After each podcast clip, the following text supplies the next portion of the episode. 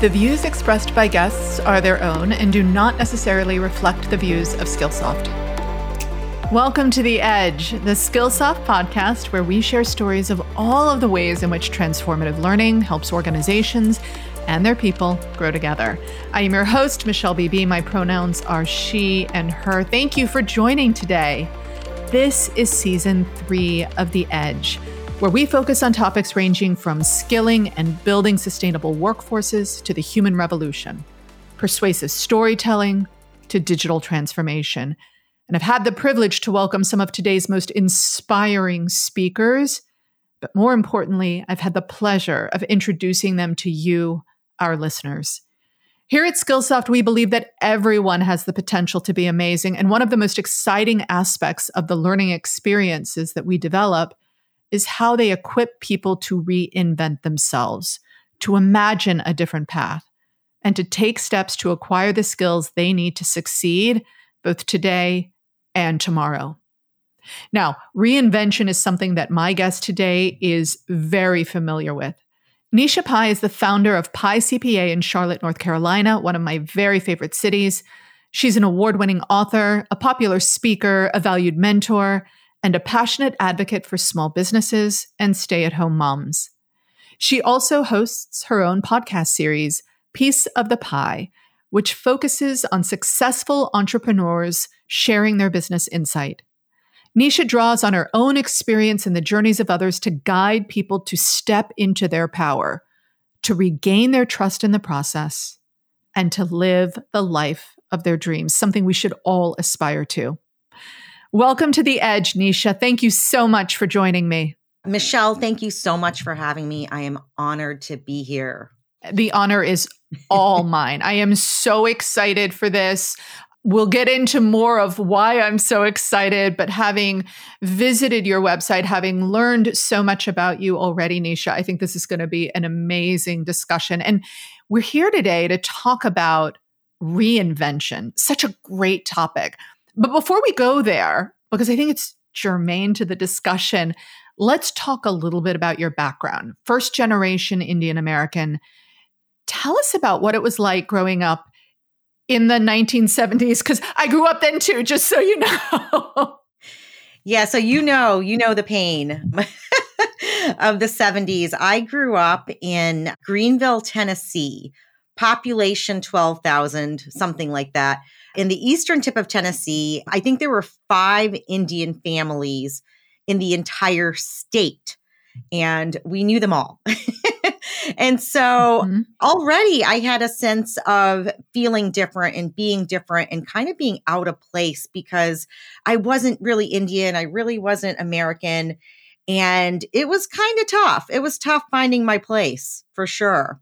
I can imagine. And I think that when I think back to that time and that era, really, really different mindset about culture and the way in which we celebrated culture. I grew up in Dallas, Texas, in a very different Jewish community in which, you know, there was only a certain population. And so while I can't necessarily understand your experience, I can certainly empathize. I understand that your family, that you at home observe very traditional Indian values, that has to play into how you show up at school and the differences, the dichotomy between the world in which you were living and the world that you had at home. Gosh, that's such a great observation because I grew up with a subservient Indian mother. And a lot of women in that generation, no matter what the culture is or was, we're subservient, right? That was the generation. I felt this massive chasm in what my mom wanted me to be or what I should have been versus who I truly was inside. And who I was inside was the girl that wanted to always be loud. And so I always had sort of that inner fight of, no, you've got to be subservient and quiet and not speak up. And then the other side of me saying, no, speak up, be loud, be yourself, just go out there and do non-girl things. Growing up in this way, did that then affect what you wanted to be when you grew up? the choice of careers that you were going to have available to you. 100%. So back then, you know, we didn't have Mindy Kaling. We didn't have Hasan Minhaj. We didn't have all these cool Indian people doing creative artsy things. We had to be doctors, lawyers, accountants, engineers. I remember I wanted to go into fashion. I wanted to go into fashion since I was 4 years old. I had made my mom take me to Woolworths, if you remember that drugstore. I love Woolworths. I had her buy me mint green eyeshadow and the big mint green earrings, clip-ons. I was four. I knew at an early age I wanted to go into fashion and beauty. And when I got to graduating high school and heading into university, I was like, I want to go into design school. And I want to go to New York and I want to be in fashion. And my parents are like, nope, we are not paying for that. And you've got to go into one of those four things that Indian people go into, right? So I ended up being an accountant because I was good at it, but not because I really wanted to. So that's how I ended up as a CPA. How did you maintain your sense of self in a culture, in a field that truly wants you to conform?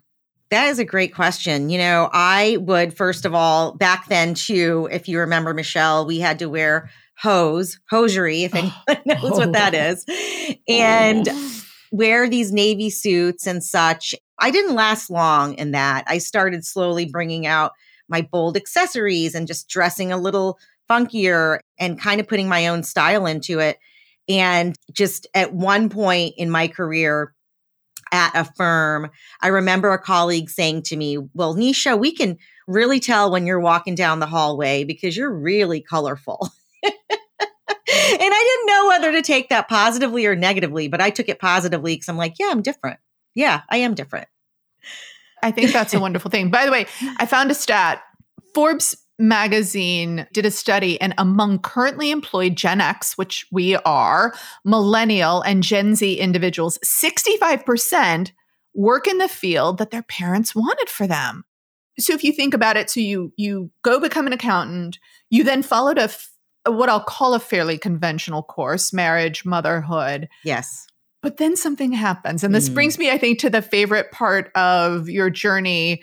You can call it the Jerry Maguire moment, the leap of faith moment, but something changed for you. Something shifted. I was a stay-at-home mom for 6 years. When my son had turned 6, I decided to walk out of my marriage and went back into corporate America and went back to a local public accounting firm. And I was there for about 5 years. And I remember walking into my boss's office after this 5-year mark with a list of accomplishments and accolades. And I was like, I'm going in there. I'm going to ask for this raise and I'm going to get it. And I walk in. I'm like, okay, prepared to have the raise talk. I wasn't even asking for much. I think I was asking for like $10,000. So do the math of what that really equates to take home. So not a lot. And I wasn't even where my peers were. And I gave him this list and I looked at him and I said, I would like a raise. Or something to the effect of, can I have a raise? And he looked at me and he said, no, you are not where your peers are because you have a mom gap in your resume and I am declining your request. And something came over me. We can call it the universe, God, just your inner younger self. And I looked at him on the spot and I said, I quit. If I had a millisecond to even think about saying that, I wouldn't have said it. And I said that, and I walked up and I kind of ran out the door, took the goldfish with me, referencing the movie, took my one big client. And I thought, what the hell did I just do? Right? I'm a single mom. I have a mortgage. And I said, I'm going to do this. I'm going to do this because I'm never going to let another man, really human, right? I don't want to put men in the category, but I'm never going to let another human dictate or limit my future. And as I was walking to my car, I had this whole idea of a logo and the colors, and it just kind of took over me. And I'm like, you're going to figure this out as you go along, and you're going to do this, and you're going to serve clients better than the people in your firm did. And that was that. That was 11 years ago. Oh my God.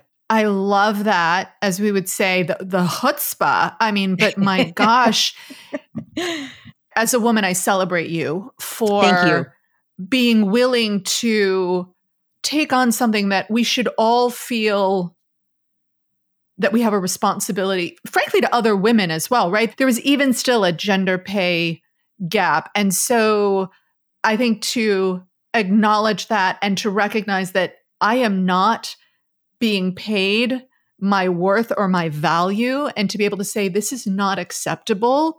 I commend you for that, because I think other women need to hear that. It is an incredible story. But the reality is that you have parlayed that into something of your own that is now helping other people. And so I want to know, how is Pai CPA doing, 12 years later? Yeah. So it's funny, I had to fight for severance, and I think I got 2 months of severance, and I said, okay, Nisha, you've got 2 months. You've got 2 months to get this going.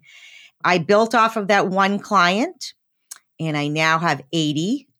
And when I walked out that day, Michelle, I said, I'm going to hire stay-at-home moms. And I created my business model where I would be supporting stay-at-home moms and giving them a bigger sense of self, right? Like, you're not just a mom. And so I have 6 stay-at-home moms that work for me now, and looking for a 7th. And I never wanted another mom to feel the way that I did that day when he looked at me and said, I didn't deserve the raise I was asking for.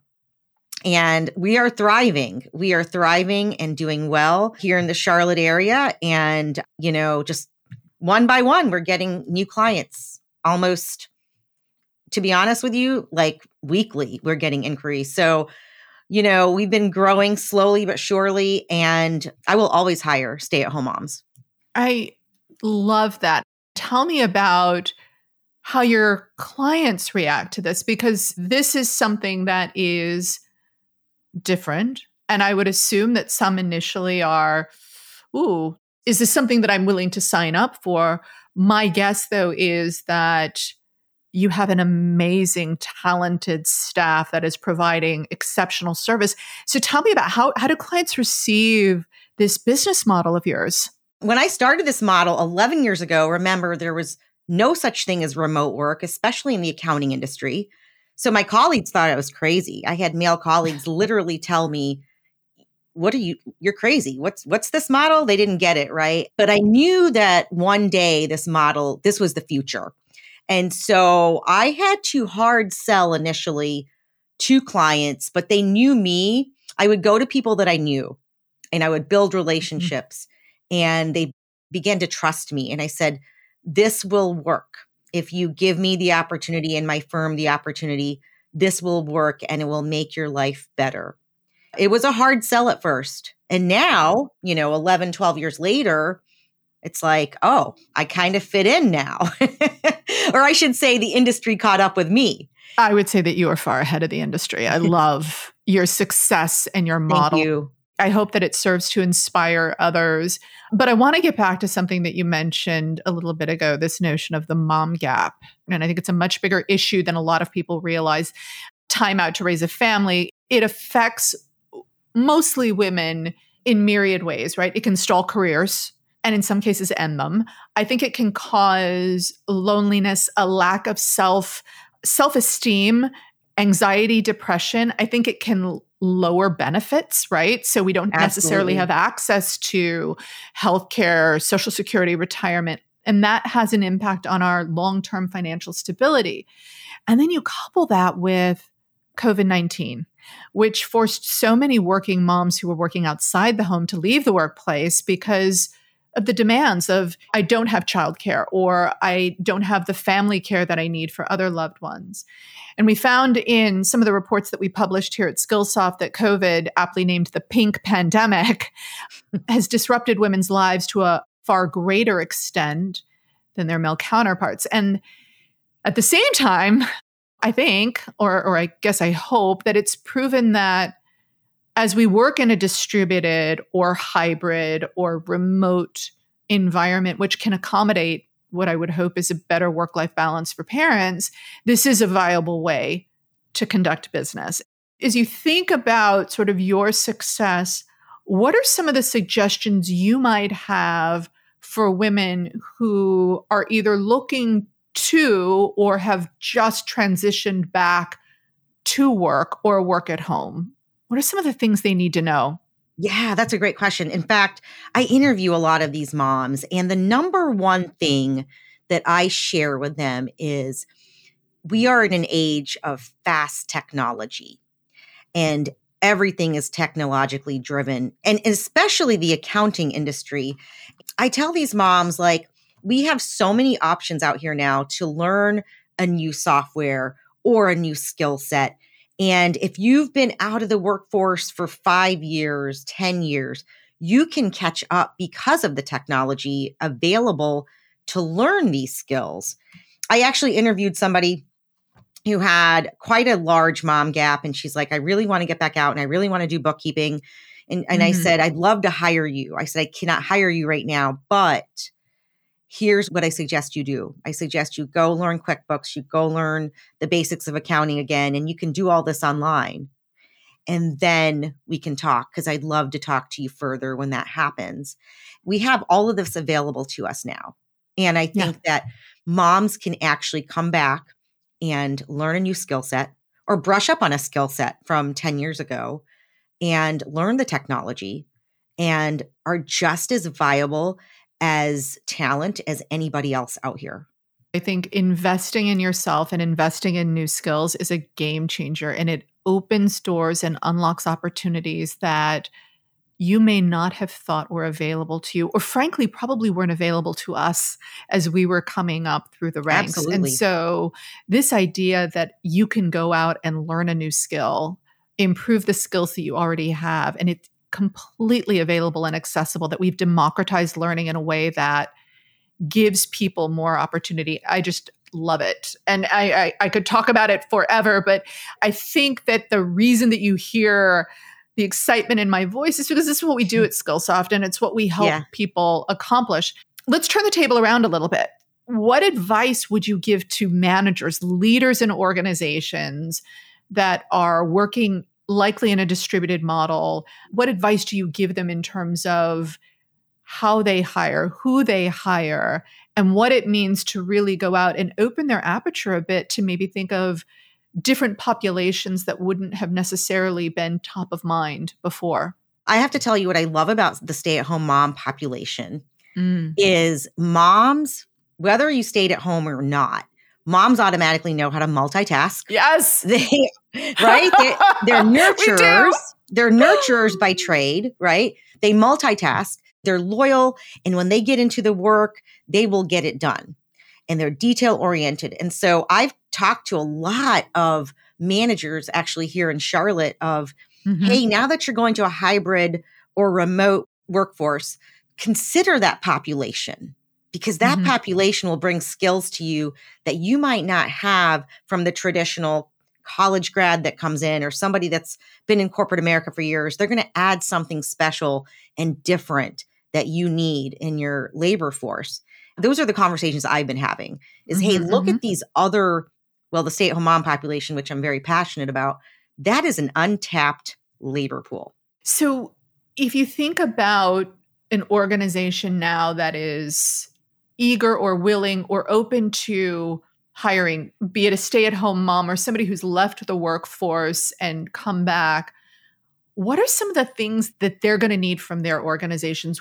Definitely training, and offering them the training, support, and the tools so that they can get caught up with the technology, or just really the support around the training. I think if you can give them the training or give them a roadmap, they're going to be able to follow it and just fit right in. And I think a lot of organizations kind of miss the boat on the training, right? They don't give it a whole lot of value. And I think training them and giving the support around the training will go a long way. I think that's right. I also know that one of your passions is mentorship. And for me, that's been everything, because I think when you have a good mentor, when you have someone who's invested in you, you're going to be more successful. And it's somebody also who's going to help you understand the unwritten rules of an organization, which, by the way, I talk a lot about, right? You come into an organization and there are all the things that are in the handbook, but then there's all the things that nobody's telling you about how that organization actually works. So having peers and a mentor, that relationship is so important. And you've made it a point to mentor future leaders, whether they are professional women, working moms, or people launching small businesses. So tell me about the importance of mentorship. What have you observed? What advice do you find yourself giving? Thank you for mentioning that. This is also a passionate thing for me because when I graduated college and I went to go work for the number one accounting firm in the world, Arthur Andersen, here in Charlotte, I didn't have mentorship. I didn't have that. I didn't have that at all in my career. And there were very few women at that time in the senior levels in the C-suite in accounting. So I never had that. So aside from supporting the stay-at-home mom, I said, when I came out here and started my company, I said, I'm going to mentor. I'm going to mentor women. It doesn't matter where they are in their career. I've even mentored a few young men. Mm-hmm. It's huge for me because had I had the mentorship, I think that my life could have been very different and I could have, you know, I know our journey is our journey and I'm grateful for where I am in it, but I believe if I had had the right mentorship, I would have had other opportunities open up for me that didn't. I tell my young people, I say, go find somebody that you connect with and create a relationship with them in the organization and ask if they can mentor you, or just have a natural mentoring relationship that might come about. I think this is also missing. The mentorship is missing when we get into corporate America. I'm hoping that more leaders will see that they need to kind of create this environment. I agree, because like you, I didn't have mentors when I was coming up through the ranks. And I was very fortunate when I was at IBM to have just an amazing mentor in Caroline Taylor. And the interesting thing is that I saw her as this amazing leader in the organization, well regarded. And I'm like, why would she ever want to mentor me? You know, who am I? And all it took was asking. And so I think one of the things as leaders we have to do is we've got to make ourselves available and accessible, and we've got to open ourselves up. I often tell people, look, I am more than willing to mentor and help and support. But I think that's something that we've got to put ourselves out there, because in a lot of cases, I think people are afraid to make the ask, or they don't want to bother because they know how busy you are. When in fact, as leaders, to me, this is one of our most important jobs and the most important gift we can give back to the organization. Because when you've got people who are fulfilled, who have a roadmap for where they're going, and they feel like they understand what tools they need to be successful, they're going to stay with you longer. They're going to be more satisfied, and it's going to help in terms of performance of the overall organization. Thank you, Michelle, for saying that. I think it's our responsibility as the leader to come forth and say, we want to mentor you. Hey, you know, my door's open. And you're absolutely right on that. Okay, I have to ask you, you have a book, Overcoming Ordinary Obstacles. Tell us about that. I'd love to know more. About 3-4 years ago, this book had been on my heart. And when I was telling people I was writing a book, they were like, is it going to be about accounting? And I said, it's going to be the exact opposite of accounting. It is a book about my journey as a first-gen Indian woman, born and raised in the South. I cover everything from being born in Tennessee to divorce and postpartum depression and getting fired a couple of times, starting a business, even my journey in how I found my faith. And I wrote this book for two things. I wrote to heal parts of my heart that were still unhealed, that I didn't realize. And two, I find that we connect humanity as we connect through pain, through suffering, through obstacles. And we all have the same pain. It might look different, but we all have the same pain. And so I found that writing my book connected to everybody, everyone from a 29-year-old white male to an African-American 20-year-old female to everybody. And the more people that have read my book, they're like, man, I find myself in your book and in your story. And it made me realize we are truly one. We are one. And I wrote that book really to connect with everybody else. I love that because there's a lesson for everyone. So here's a plug. Go out and get Overcoming Ordinary Obstacles by Nesha Pai. Nesha, I struggle because like the time just is clicking by and, you know, we're coming to an end. And I have to ask you the questions that I ask every single guest. I love these. Who's joined me on The Edge. Oh, good. I'm so glad. I was like, I always do this too. So I love any kind of cool questions at the end. Yeah. Well, so first, before I do that, it's September. And here's what I need to know, right? It's September here in the United States and pumpkin spice has exploded. So are you Camp Pumpkin Spice? Are you, oh gosh, no, I can't even. It is far too early for me to be breaking out pumpkin. Which are you? Well, it is still 85 degrees in Charlotte, North Carolina. So I am camp no until it gets cold, which who knows when it will get cold these days, but no. So I was with you until Trader Joe's broke out the pumpkin spice, cream cheese, and hummus and pumpkin spice, everything. It's exploded in my Trader Joe's. So I had to kind of, yes, I was with you, but now I'm, oh, heck yes, I do love this. I might have to go check that out. Oh, it's the hummus. So good. Anyway, Nesha, this is a three-parter, by the way. What are you learning right now or something that you've recently learned that's had an impact? Second, how are you applying that, whether it's in the flow of your work or your passion projects or just in life? And then the third is, what advice about learning would you share with others? So what are you learning? How have you applied it? And what advice would you give? Ah, that's a great three-part question. I am right now learning the art of public speaking. Yes. And I enrolled in Heroic Public Speaking, which is a school in New Jersey. And I am using that because I am sort of launching my speaking career so that I can serve more people and touch more people through keynotes of my book, but also, you know, entrepreneurs. How can I reach entrepreneurs? So that is one of the things I'm learning and how I'm applying it. And I just give this advice all of the time. And I tell people, just be a learner, be a lifelong learner. I think that learning new skill sets and learning new things for me gives me energy. It gives me joy.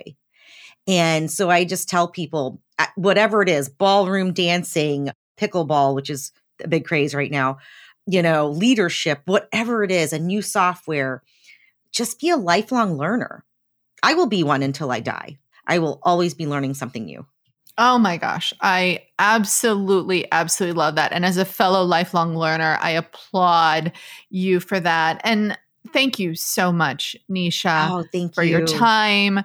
I think your story, which we only just touched on, and there's so much more to it, but I know that this will resonate with so many of our listeners, and perhaps they'll consider the path they're on and what other paths there might be for them to explore.